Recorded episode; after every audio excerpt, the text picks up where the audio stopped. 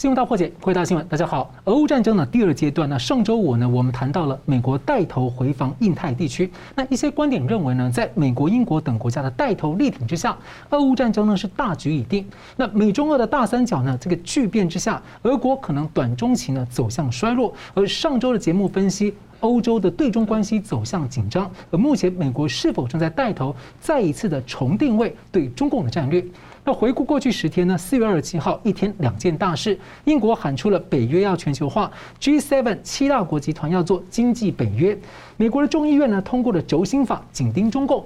美国日本防长四号谈了强调台海安全。那英国日本两国的首相呢在五号达成了历史性的防卫协议，强调印太地区和欧洲的安全是互不可分。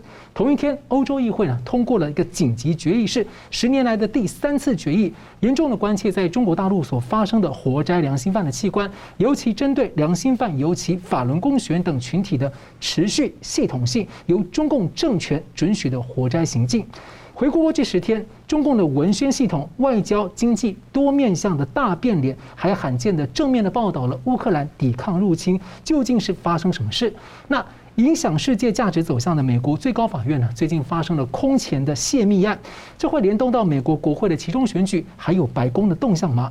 国际的变局会不会和中共的二十大的政局连成一盘棋？习近平的权力有没有被限制？而中共的扩张了第一张被倒下的骨牌，香港，它的新闻自由呢是猛跌到了第一百四十八名，究竟该如何的来守护这个自由火种？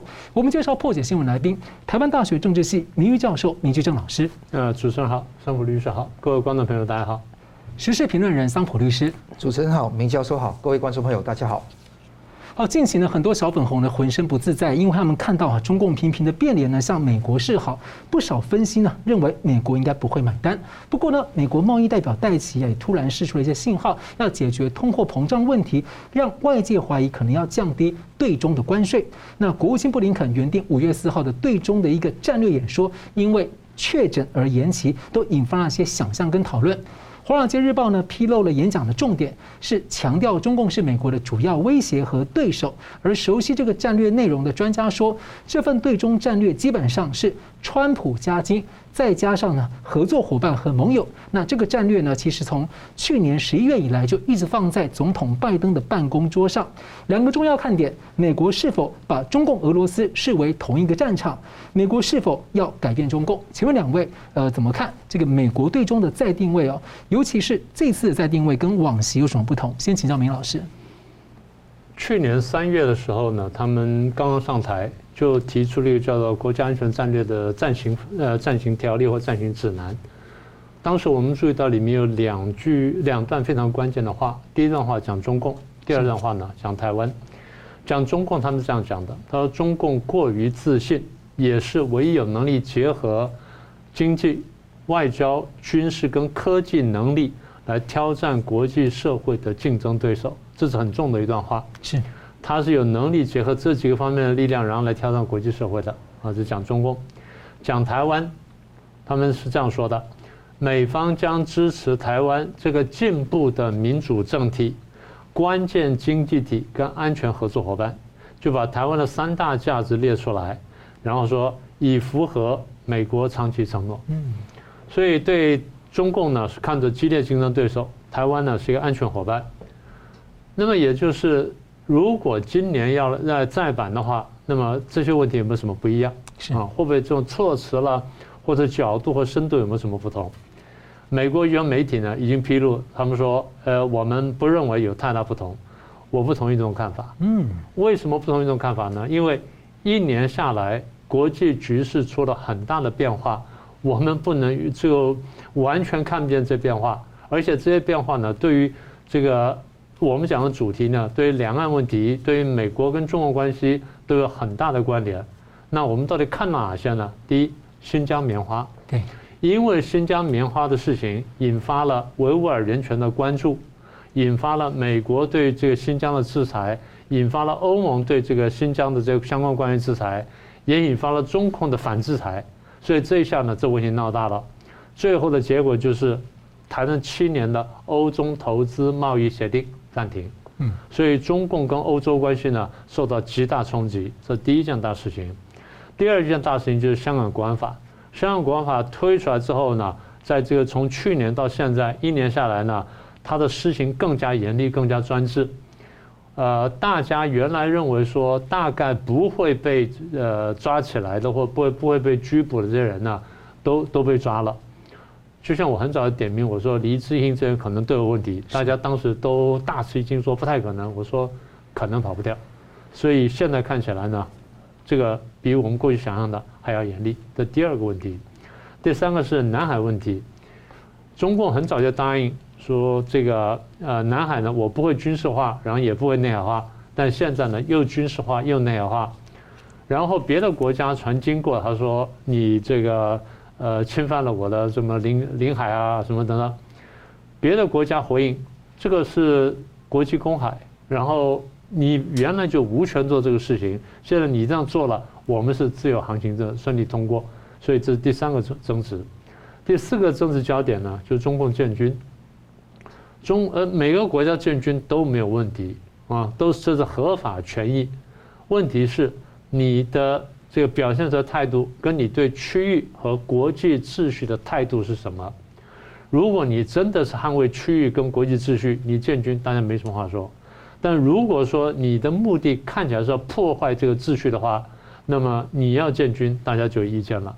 中共对南海的态度呢，看起来大家觉得说。你是破坏了现存的国际制度，好，这第四点。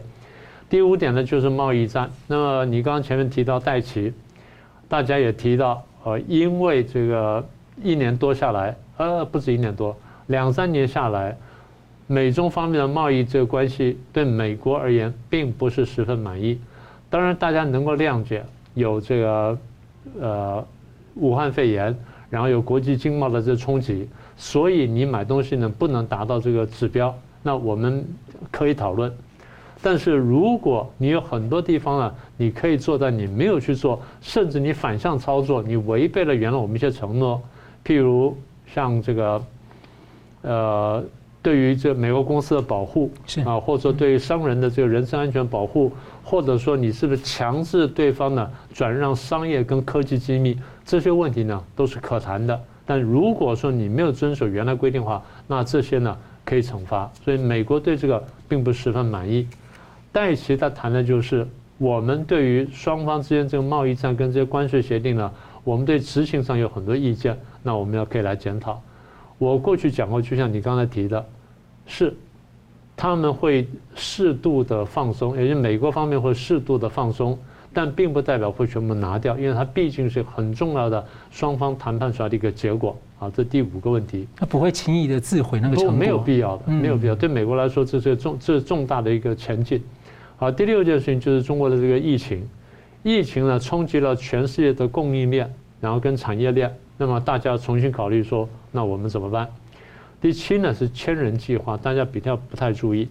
中共派了很多人，然后也买通了很多华裔甚至非华裔的美国的学者跟研究人员，提供各种的商业科技跟医药跟各方面的机密。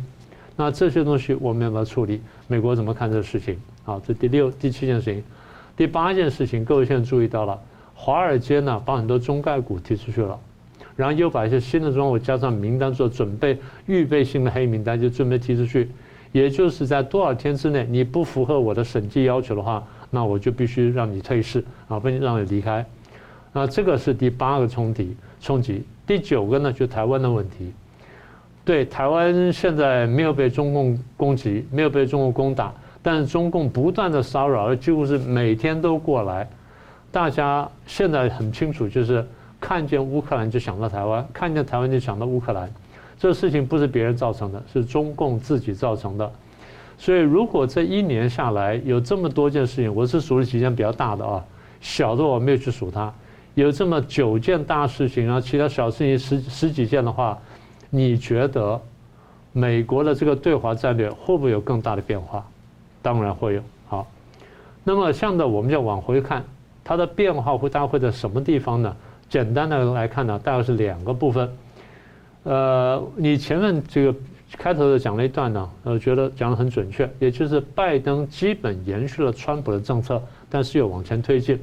在哪些地方往前推进呢？在两个两个方面啊，对中共地方跟对台湾地方两个方面都有推进。对中共的部分呢，最明显的就是加强同盟，因为他们也讲，是我们就是要加强同盟盟友跟朋友之间的联系，然后来围堵专制政权啊。所以新的围堵政策，他美国虽然没有这样说，但是他基本推出来是这样的。第二就是我们讲过多次，澳英美的三国同盟，那现在又是准备邀请日本参加。再来就是北约，过去呢是指关切比较关切这个俄罗斯或苏联的这个动态。那么现在呢，开始关切亚洲，当然中国非常生气。北约不但关切亚洲，北约还明白讲说，我关切台湾的未来。是。然后英国也呼吁北约，你们要关切这个，我们要关切台湾，所以中国非常恼火。那四方会谈或五眼同盟呢，当然相对来说，它同盟的性质比较弱，但是呢，也表达了必要的关切。对台湾的部分呢，各位看这一年来，就像我们过去预测的。我们指出，美国在言语跟行动上对台湾的保卫力度会加强，现在的确如此。各位再回想一下，俄国在将要进攻乌克兰跟没有进攻跟进攻乌克兰以后，美国多次放话警告中共，你不可以去碰台湾，讲得非常明确。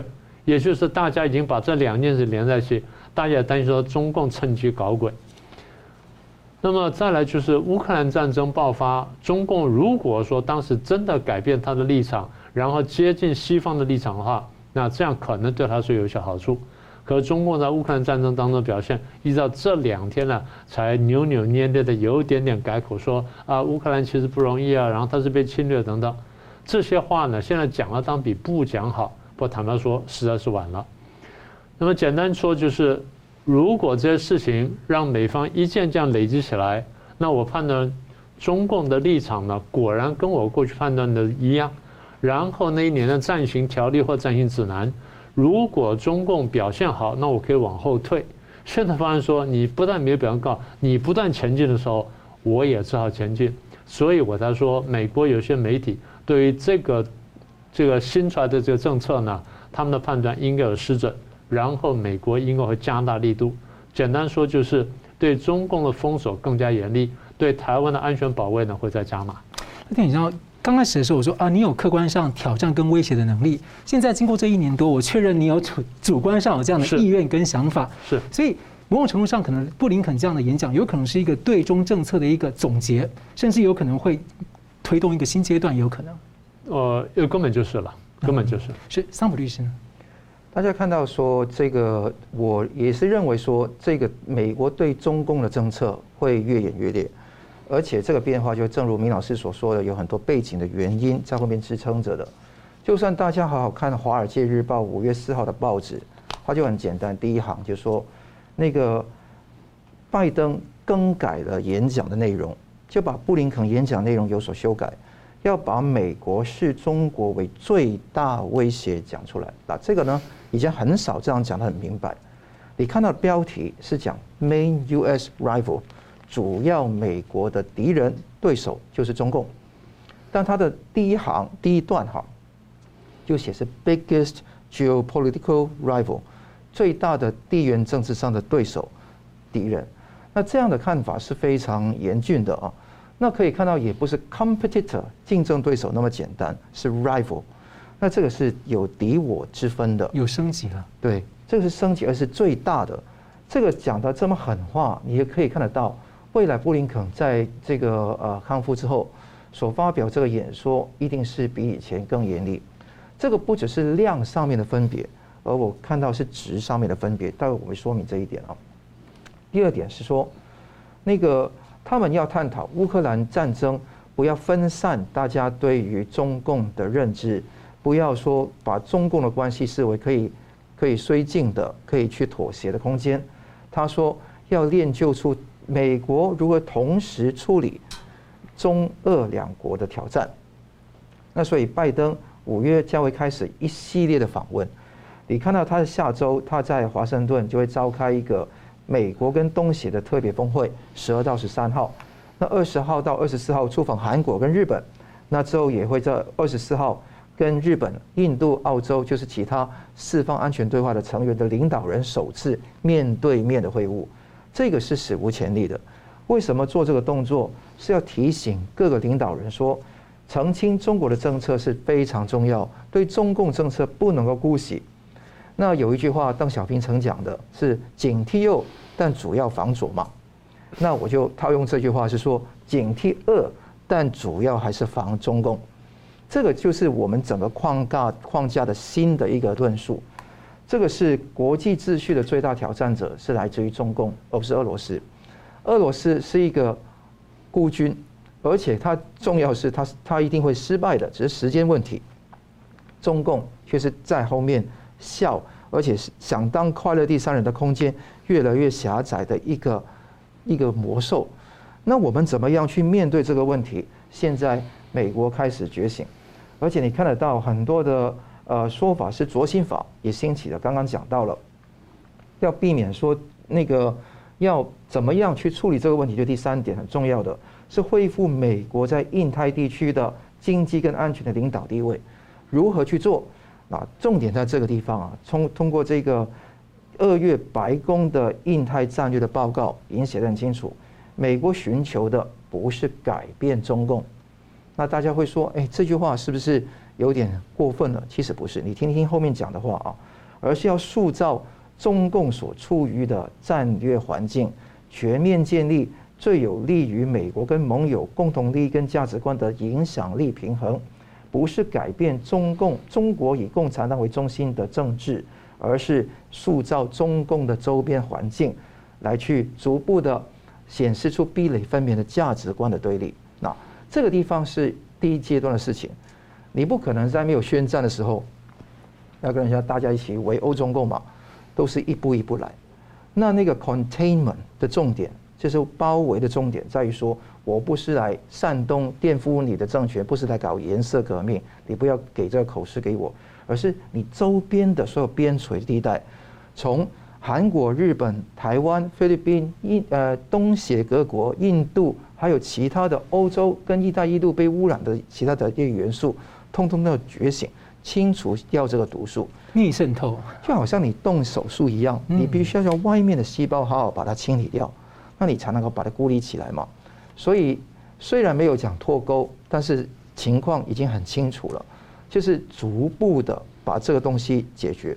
你不可能一刻之间我 decoupling，那这个地方那会激起很大的反荡反弹。所以这个论调已在二月的那个呃对中共的印太战略里面。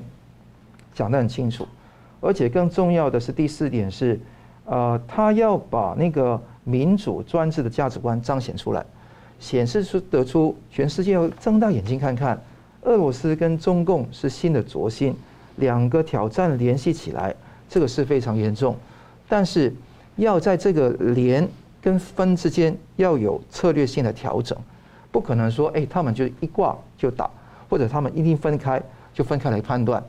我们哪个时候来把它合在一起？基本上价值观中俄都是专制独裁的，自由民主国家都跟他对垒，但是在打的时候一定分清楚主次，警惕俄，但主要是防中。如果这里要面对两线战争，Kurt Campbell 就是肯贝尔已经讲得很清楚了。二月的时候讲，美国有能力应对中俄的两线的两个战场的事情，而且你看看英国最近。也那个那个外相啊，This Truth 也是讲得很清楚。那个如果说应对不了两个世界的情况，他们叫欧洲大西洋跟印度太平洋两线的那个冲突的时候，你说英国做不了，这个是假议题。英国绝对能做得了，不作为才是最罪大恶极。他认为说英国必须要加强一个全球化的北约，不是把日本、韩国、澳洲、纽西兰纳进来，而是跟他成为盟友。就等于美国会把北约跟日美同安保，还有跟啊美国、澳洲的 AUKUS，还有 QUAD，还有 Five Eyes，全部连成一起，成为一个民主国家的新同盟。所以这一点上面呢，就是所谓的川普加精就更精炼，而且是盟友伙伴相协助，这个就是他的策略。某程度上是正确的啊，但当然说美国一定要国力要更强。当然是非常重要，维持它的国力非常重要。那第五个当然是印太的经济的框架，这个很重要了。这个等于说要不要把台湾加入来，这个现在还在研拟中，但希望把印度、越南、马来西亚、新加新加坡加入是对的。那放坊间第六点当然是白宫有内部的分歧，就是比方说啊，商务部长雷蒙多、财长耶伦会觉得说要降低关税啊，那比方说戴琪觉得说要维持关税，这有不不同的争论。那拜登也觉得说，哎，国内的经济问题会影响说其中选举，可能会有些调整，可能有这些政治考虑、选举考虑，但不要忘记，不是废除，不会把对中共的关税全面废除，量减少一点。可能是华尔街集团现在非常大的核心利益。那现在的问题是，不要太记挂于这个事情，减一点点的问题。如果全面撤除，当然是不对的啊，也不会有人认为是要全面撤除的。当你看到美国对中共的战略会在各种的点线面上面会加强，因为这个觉醒不只是美国，所以未来怎么看？我觉得是慢慢向中共围堵的更深、更更严、更严厉的方向发展。这两个都认为是一个新围堵政策。好，我们休息一下，等下回来看呢。这个美国最高法院发生了空前的泄密案，这会如何冲击美国的内部，而如何联动到国际的政治，而进而呢，国际的政治的变局会如何影响中共的内部政局？休息一下，马上回来。欢迎回到新闻大破解。明教授呢，从在两年前就不断的提醒，国际一盘棋呢和中共内部一盘棋呢，不时呢就会烧在一起。而当美国呢带头再定位对中关系呢，这会如何影响中共的政局？尤其呢最近的极端清零封城这样的政策，而党媒《环球时报》总编胡锡进呢也出来唱了不同调。那。中共呢是在表态要坚持动态清零，那最近甚至也传出一些内部的一些政变的传闻跟小道消息啊，那当然许多的观察家呢，大多呢对这些消息都是非常的保留啊。不过呢，这是不是反映了习近平的权力受到了挑战，或者遭到了一些限制呢？您老师怎么看？应该这样说，呃，小道消息呢，它是小道消息，我们得得说说清楚，我得把小道消息内容说一下。现在我们我听到几个版本，是，但主要的版本大概是这样的：习近平下台了，然后李克强要过渡，大概过渡一年呢，至少是过渡一年。为什么这样子呢？因为本来说习近平要靠他的这个所谓保安力量，不管是呃他的这个禁卫军也好啦，或者说这个呃保卫力量啦，或者甚至说卫戍师啦，什么等等，不管怎么样，总而言之就是保安部队倒戈了。没有挺袭，所以这个他出了问题，就没办法，就被迫辞职了。呃，我们必须再讲一遍，这个是小道消息。那为什么小道消息我们要拿出来这么认真谈呢？通常这种小道消息不一定可靠，但是呢，不完全空穴来风。为什么这么讲？简单说就是，我要问一个政治学上很核心的问题。一般的人，不管是这个官员也好，或是老百姓也好，怎么看领导人？是，就我们怎么看待这领导人？我们怎么认为说他有没有能力继续领导我们？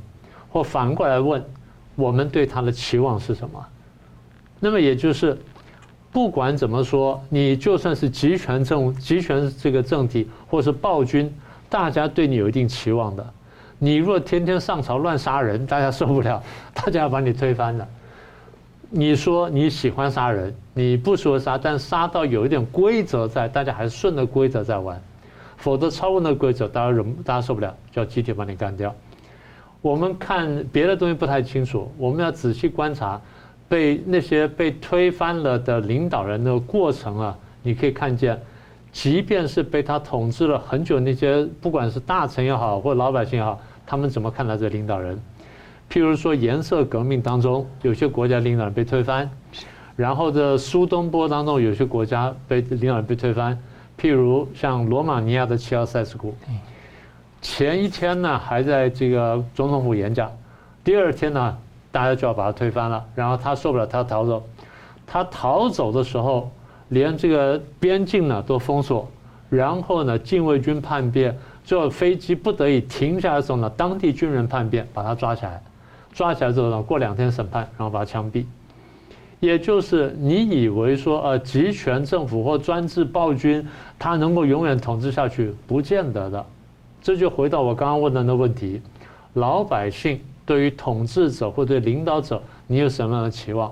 你符合我的期望，我们接受你、拥戴你，甚至忍受你。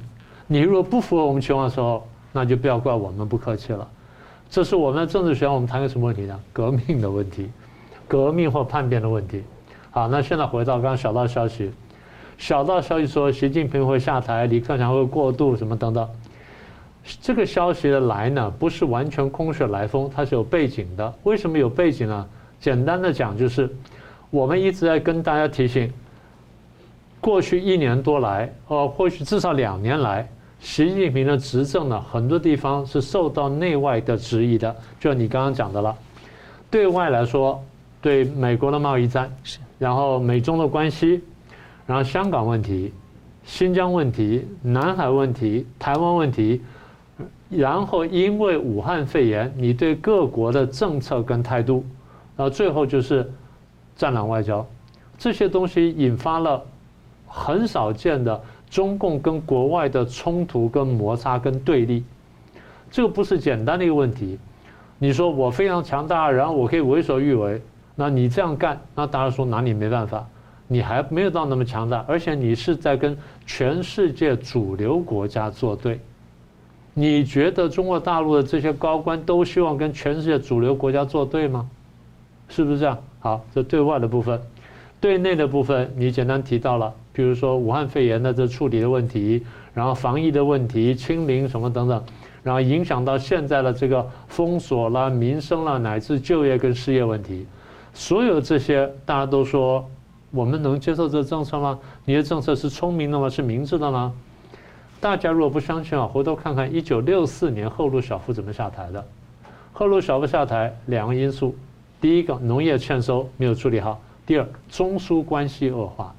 跟中共关系搞紧张了，苏联比中共强大很多，但是苏联会指责他领导人，你把跟中共关系搞坏，我们不能忍受。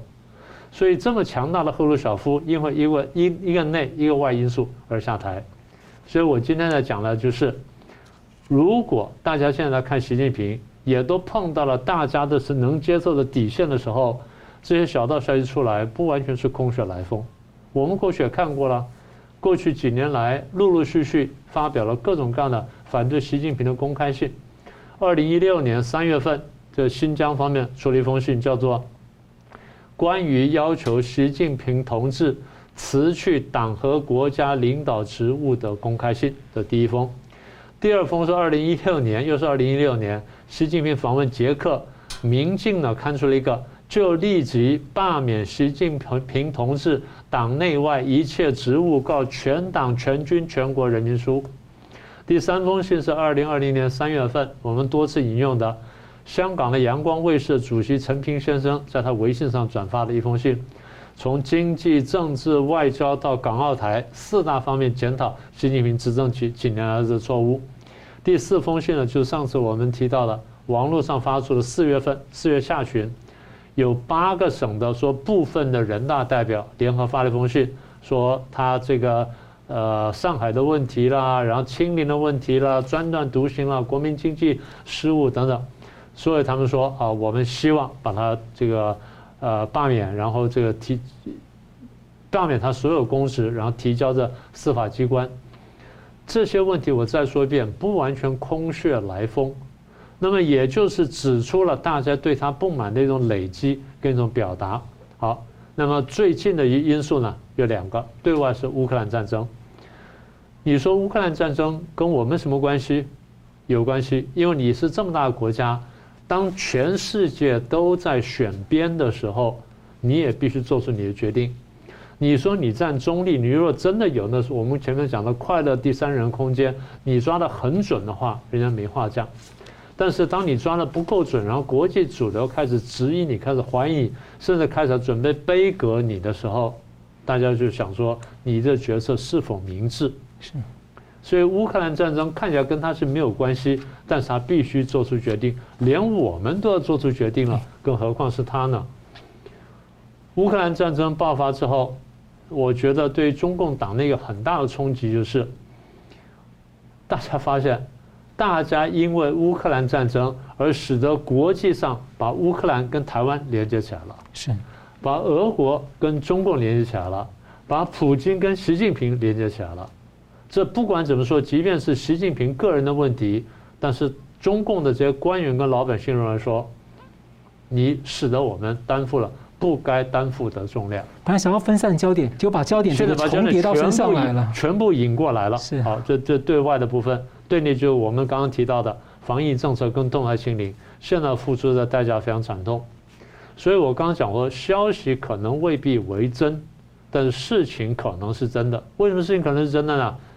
也就是有很多人想干这个事儿，否则习近平就不会这么紧张去抓什么傅政华这样一大身上抓下来，然后说呃孙立军集团更可笑就是他的长官傅政华变成孙立军团伙里面的一个人。嗯，我过去讲他的地位不够高，不足以支撑这么一个团伙。是孙立军上面一定还有人，傅政华也不够大，上面一定还有人。所以我在讲的就是。反袭的动作呢是真的，但是这个消息可能不是真的。那谁会发动呢？权贵、大官、江派可能会插花，他不一定是主导，可能主导，可能不是主导。但如果走到这一步的话，军人必定扮演一个非常重要的角色，因为毕竟在中共政治斗争当中，军人基本上是不会缺席的。嗯，是。我们接着呢看到呢，国际这盘大棋局啊，也经常是联动美国内部。那美国的其中选举呢，共和党期望呢拿回主导国会参众两院，而部分民主党人呢，有一些就在修正一些过去呢太偏左的政策来回应民怨。同时呢，美国的左倾的现象也在被聚焦。那日前呢，美国的最高法院发生一个史无前例的泄密案，而外泄的裁决草案显示呢，就关于这个之前的罗诉韦德案可能会被推翻。现在有左派去最高法院抗议，甚至还公布了保守派大法官的住家地址，会威胁人身安全啊。那请教桑普律师啊，你怎么看这个？美国最高法院的裁决是经常去引领、影响世界的价值走向的。这个时候，这个事件呢，无论从司法面或者从这个政治影响面呢，您怎么看这个事件？这个 Roe vs. Wade 就是罗诉韦德案，是一个一九七三年的一个裁判。这个裁判基本上是承认堕胎权是宪法保障的权利。他借用的方法方法是认为说堕胎权是女性的隐私权。他认为隐私权可以扩张到。涵盖女性是否终止自身怀孕的决定权，那这个地方当然激起很多有基督信仰、保守主义，还有那个右派的民众的反对。所以从一九七三年以来，双方的角力很多，堕胎率也在一九八四年升到高峰，那现在也是掉下来了啊，因为有那个阿鲁斯巴六等等的药物嘛。但这个堕胎的问题始终是一个伦理的大问题。那这个最重要的地方是泄密，因为你看得到。最高法院有九个大法官嘛，他们写的那个判决书都不会在公布之前泄出去的，所以现在捅出去了。一开始，哎，这个是真还假的？但是经过五月三号，呃，首席大法官 John Roberts 罗伯兹也是证实了，草案流出非常离谱，严重破坏了法治，也是破坏了信任，会展开内部调查。也看到说这个草案真的是真的。你会看得到，当中有五个、五个、九个里面有五个大法官都认为说，哎，这个要推翻这个罗诉韦德判决。那很多人就是很粗浅的说，哎，这个等于说啊，美国就可以呃，就是禁止堕胎了，从支持堕胎变成禁止堕胎。其实不要这样粗枝大叶来讲，争论的焦点是要不要在宪法上承认堕堕胎、女性堕胎是个宪法上保障的权利。什么叫堕胎是宪法上保障的权利？因为一个女性怀孕有三个期限，有第一期、第二期、第三期。原来罗诉韦的案就说，第一期开始那十二个月就开始那三个月的时间，女性可以自己决定要不要堕胎。第二个时间呢，就可以限制堕胎，但不完全禁止。第三个呢，基本上是除非会威胁到母体的生命，否则的话要全面禁止堕胎。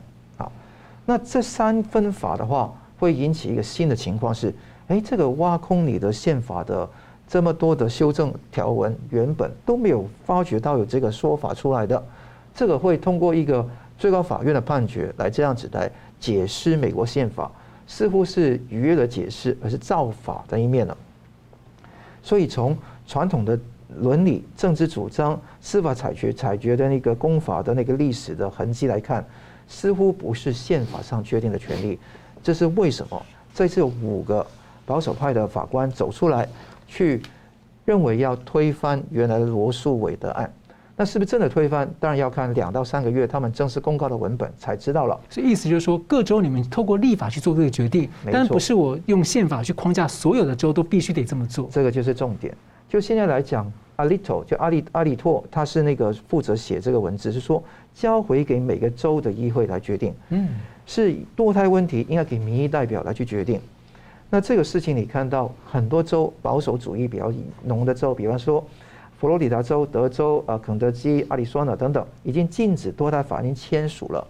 那有一些有个触发法，就是如果说你一旦废除了那个最高法院这个呃一九七三年这个判例，那就全面可以立即禁止堕胎。嗯，那这个会有，而且更有重要的地方是，那个原来这个罗诉韦德案的依赖根据为什么三分法呢？因为他认为说，在一个母体啊怀了 baby。三个月之后，那基本上就可以独立离开离开母体，可以存续，所以他用这个来去区分。那你看，有很多相信基督宗教的人，他认为说受孕就是生命的开始，所以对生命开始的时点不一样。左派极左派会认为说，那个诞生出生才是生命的开始，在母体里面不算。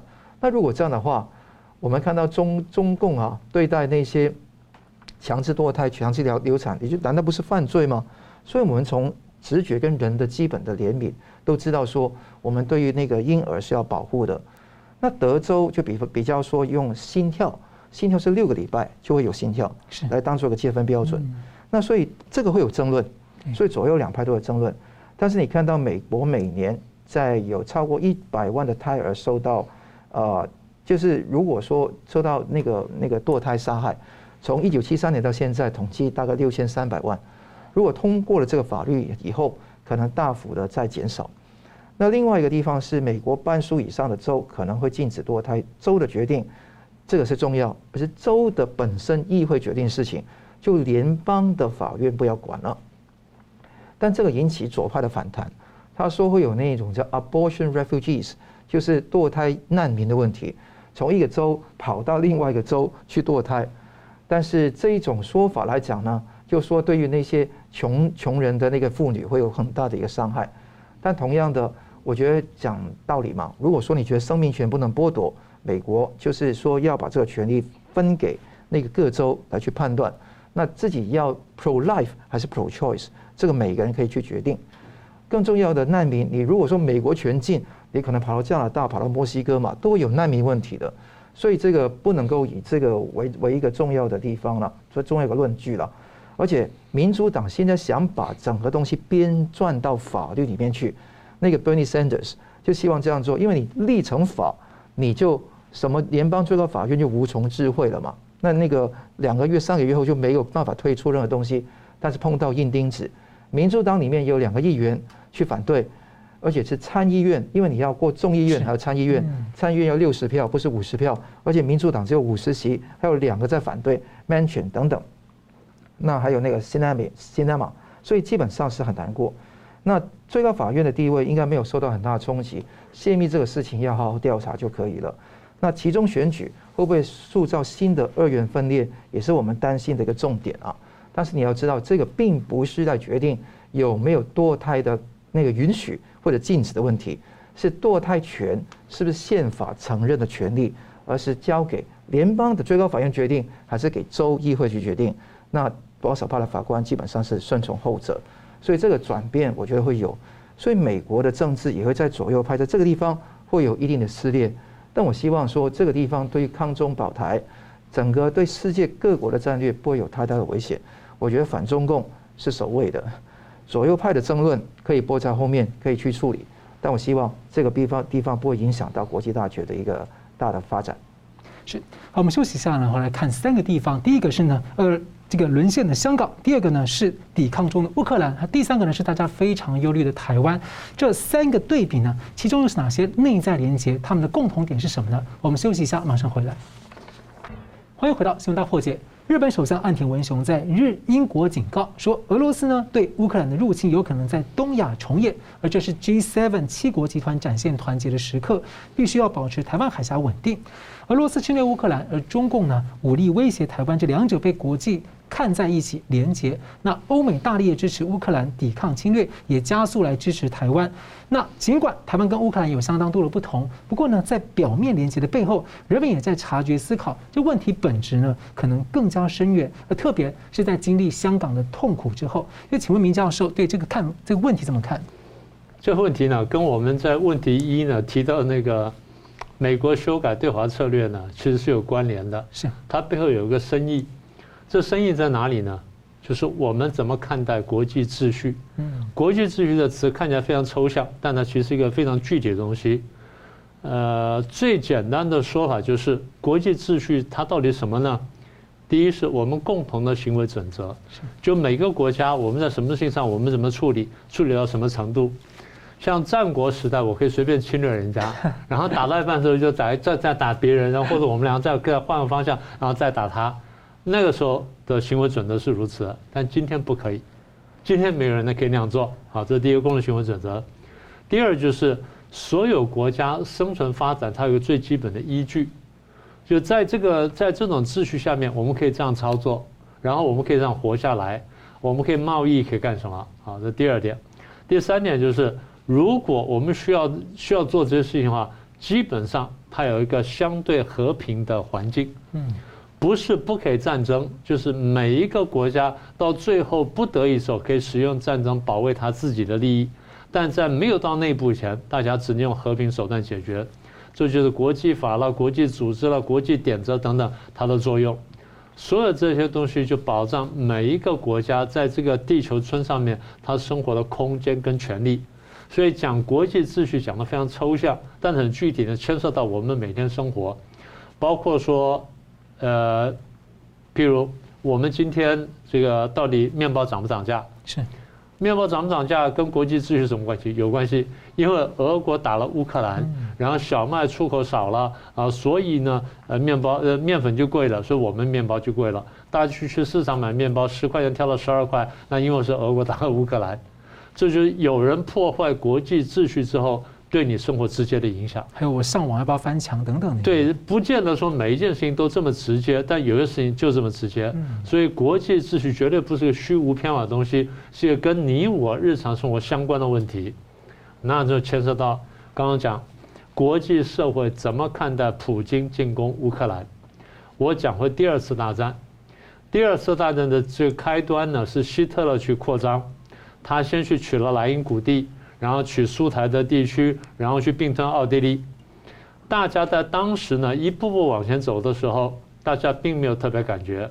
大家觉得说，因为在这个凡尔赛条约里面啊，是德国受到不公平待遇，现在他经济就恢复了，强大起来了，他想要拿回一些他认为属于他的东西。好，那我们算了。当大家姑息的时候，他就一步步往前走。回头看过去，大家看见什么呢？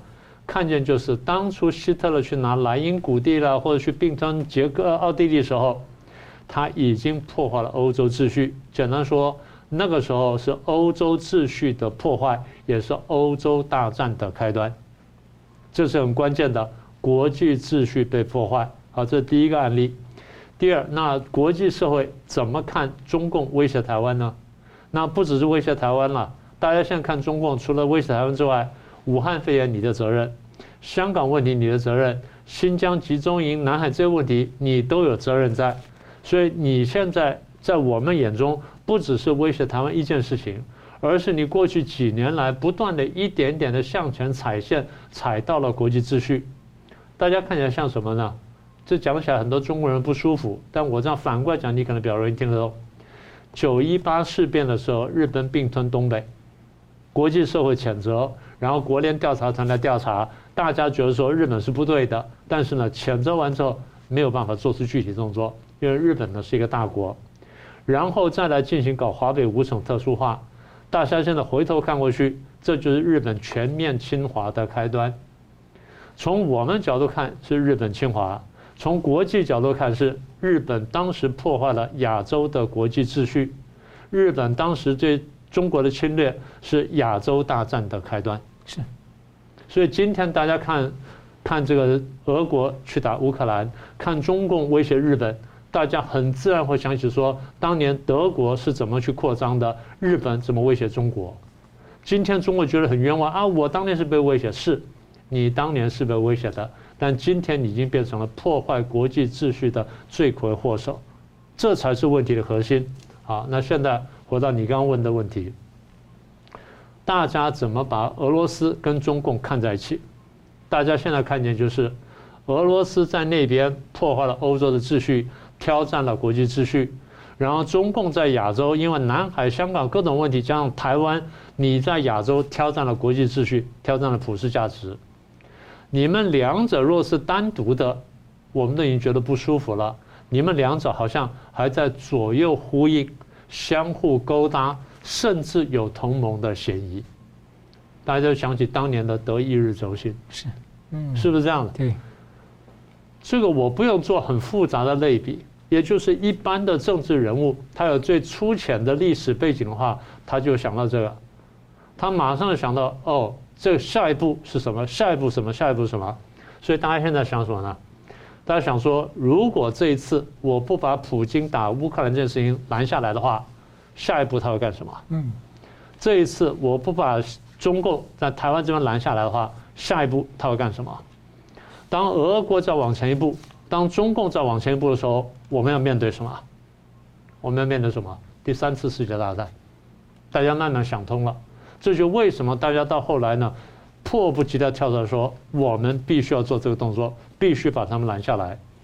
大家现在看见了，欧洲的大小国家出钱出力力挺乌克兰，少数国家例外。美国没有出兵，但是出力也出了钱。共同的目的是什么呢？简单的讲。防止下一步，防止世界大战。所以各国现在看中共，你已经在亚洲挑战国际秩序了，你已经在亚洲，在尤其在香港，你挑战了普世价值了，你还想再干什么？如果说你在夺取台湾的话，那我们能干什么？这就为什么去年我们开始，前年年底我们就去跟大家讲，我们当时预言，二零二一年到二零二二年。啊，其实我们是二零二零年讲的，嗯，二零二一年我说会有多国战舰来到南海，是，当时大家还有点怀疑，那二零二一年的确各国战舰都来了，二零二二年只是接续这个这个脉络，所以简单的讲，大家现在做的事情不是阻止中共的，不是阻止中国的崛起，我得重说一次，不是阻止中国的崛起。而是阻止国际秩序被破坏，阻止普世价值被挑战，更重要就是阻止专制的回潮。嗯，这才是问题的核心。是，好了，国际呢现在关切在防堵中共这样的集权扩张，也不时呢要回顾第一张被明确倒下的骨牌，就在香港。一方面汲取教训，也不可以放弃。五月三号。世界的新闻自由日啊，那 RSF 无国界记者的报告，全球一百八十个国家，台湾第三十八名，中国大陆第一百七十五名倒数了。那香港在国安法下呢，比去年持续又倒退，这次一退啊，退了六十八名，退到了一百四十八。不过呢，四月底呢，日本外国的特派员协会把年度的新闻年度的新闻自由亚洲大奖就颁发给了全体香港的新闻工作者。所以，请问桑普律师啊？角逐香港特首啊，这个呃，这个本周日啊会有一个呃，就是八号会有一个所谓的投票了。那他四月底公开说不需要捍卫新闻自由，您怎么看？那第二个就是说民主派的媒体一家家被关闭，那杰出的知识人一个个被迫离开。那在海外呢，要获得香港的消息是越来越不容易了，很多议题是出不来。那本地人我看到一些还在透过 Telegram，他们的群组还在活跃，是做什么呢？维持对那些被压迫的抗争者，他们上法庭等等的关心，去打字，想要记录帮助他们。所以，对于持续关心香港的海外朋友们，还有很多海外的港人呢，我们有什么样的方式能够力保那个自由火种？这个是一个很大的问题啊！香港是我心头痛。那我从香港来也是觉得说有非常多的那个记者朋友，都是我认识很多年的朋友，有些我还见到，有些我就可能很短期内都见不到。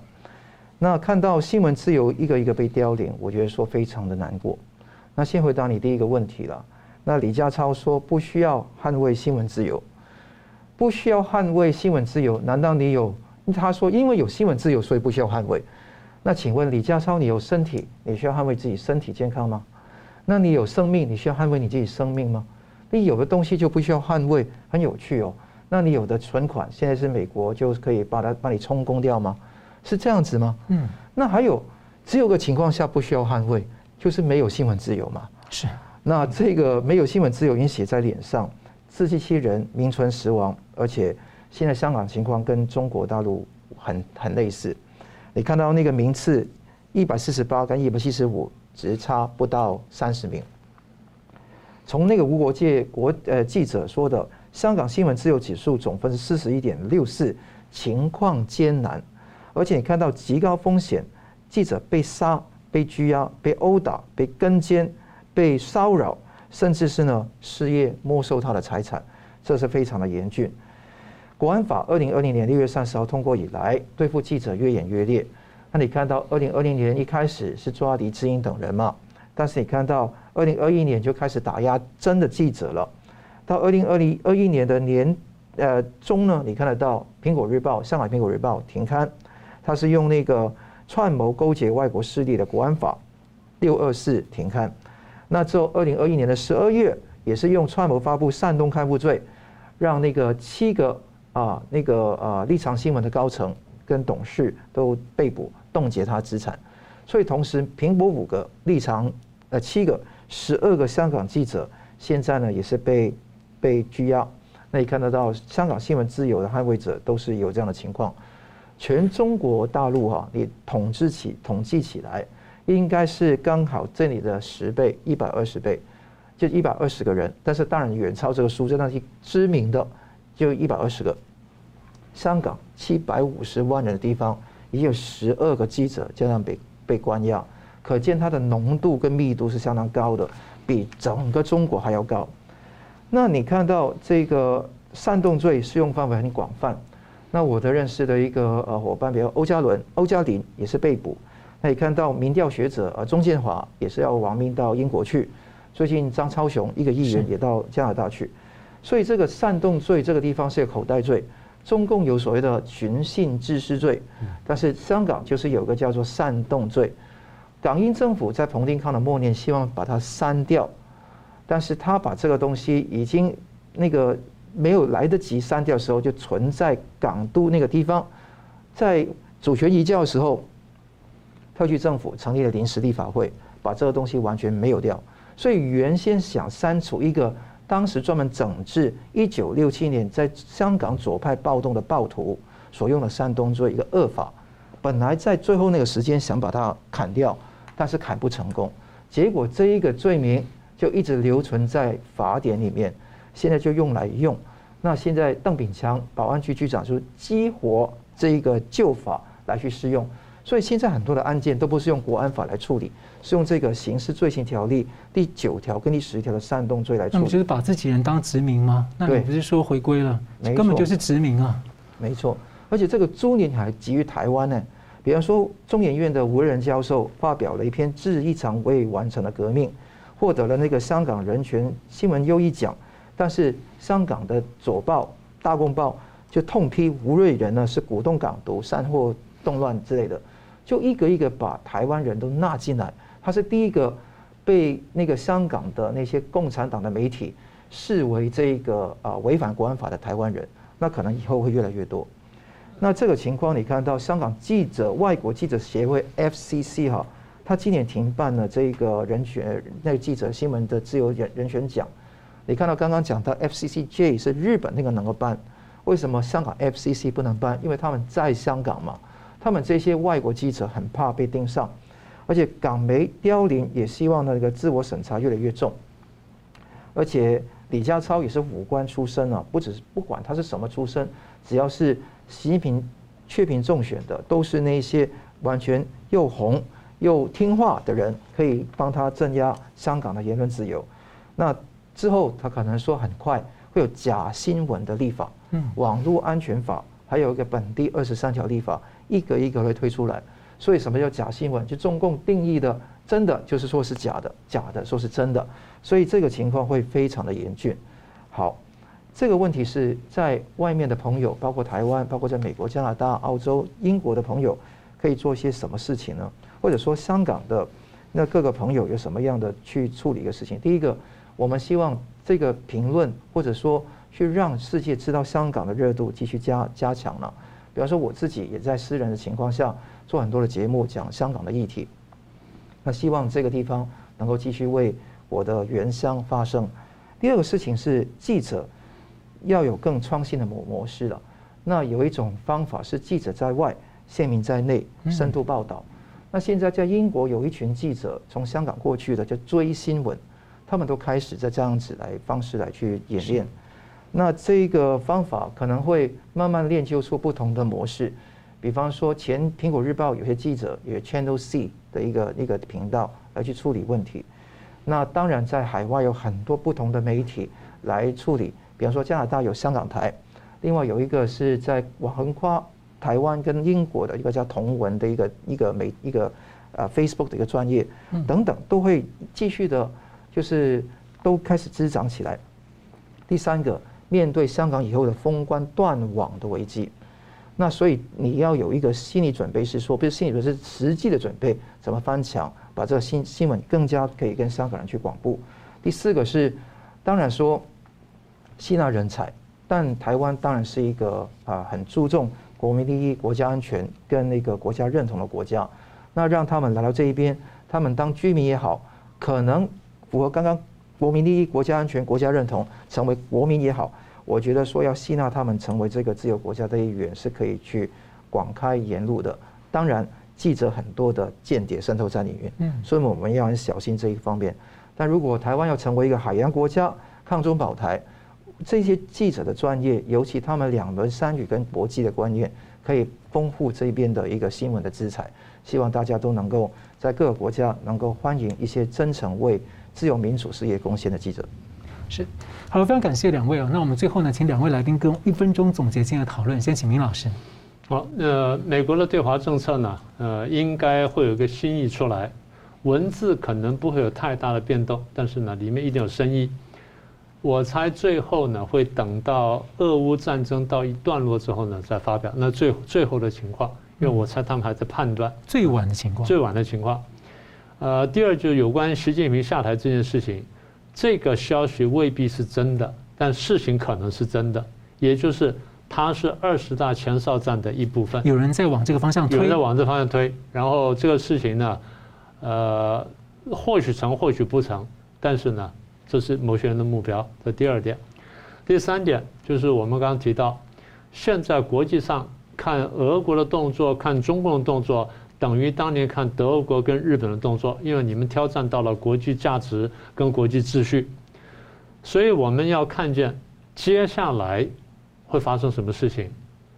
呃，应该这样讲，欧美各国呢，希望极力全部挡下来，否则他正在面对第三次世界大战。所以，全世界的华人，尤其台湾人，一定要看懂国际情势，不要被中共虚假的民族主义所欺骗。中共会跟你讲说，我们在他们在阻挡中国的崛起，不是这样，他们在阻挡共产主义、阻挡专制政权的扩张。所以当年中国会倒下来，也是共产主义的问题。就是如此。是桑普律师，我觉得习近平讲过一句话，叫“苍蝇老虎一起打”。现在如果说自由世界应对俄国跟中共，现在到了这个局面，一定要如此。如果没有爆发俄乌战争，普丁当时有所收敛，那可能说可能有空间可以联俄去制中。但现在我觉得说联俄制中也是策略性的媒合，跟价值观没有没有关系了。但现在这种风向，我觉得已经走到尽头，因为大家面对的是中共是最大威胁，俄罗斯次之，就老虎是中共，苍蝇是那个普丁哈。那你苍蝇老虎一起打，就我有这样子来做。要打要怎么打，要什么时候分进合击，那是战术的问题。但战略还是说他们要围堵，他们是一个专制独裁政权，尤其要认清楚中共的威胁远远比。苏联就是远远比俄罗斯大，就是中共的威胁，全世界的力量渗透跟上看在整个产业脉络上的深度跟广度都很大，所以这个事情有些话只能做不能说，好，那这事情要慢慢去解决。大家可以看得到，未来习近平会不会倒台，会不会有因为这样子的一个风声鹤唳而有更深重的危机？危机是深重的，倒台是不是必然？这个要看未来的情况怎么办。但是可以看得到，这个裂痕慢慢扩大。因为倒台不见得是他，倒台可能是整个。对，最重要的是，如果倒反习不反共，到老一场空。因为你对共产党如果没有真正的一个结构，那他最后的情情况还是世界上一个祸患。所以不要幻想回到邓江湖时代，这是没有用的。希望大家能够认清事实，守护良知。好了，非常感谢两位来宾精辟的分析，感谢观众朋友的参与。新闻大破解，我们每周三五再见。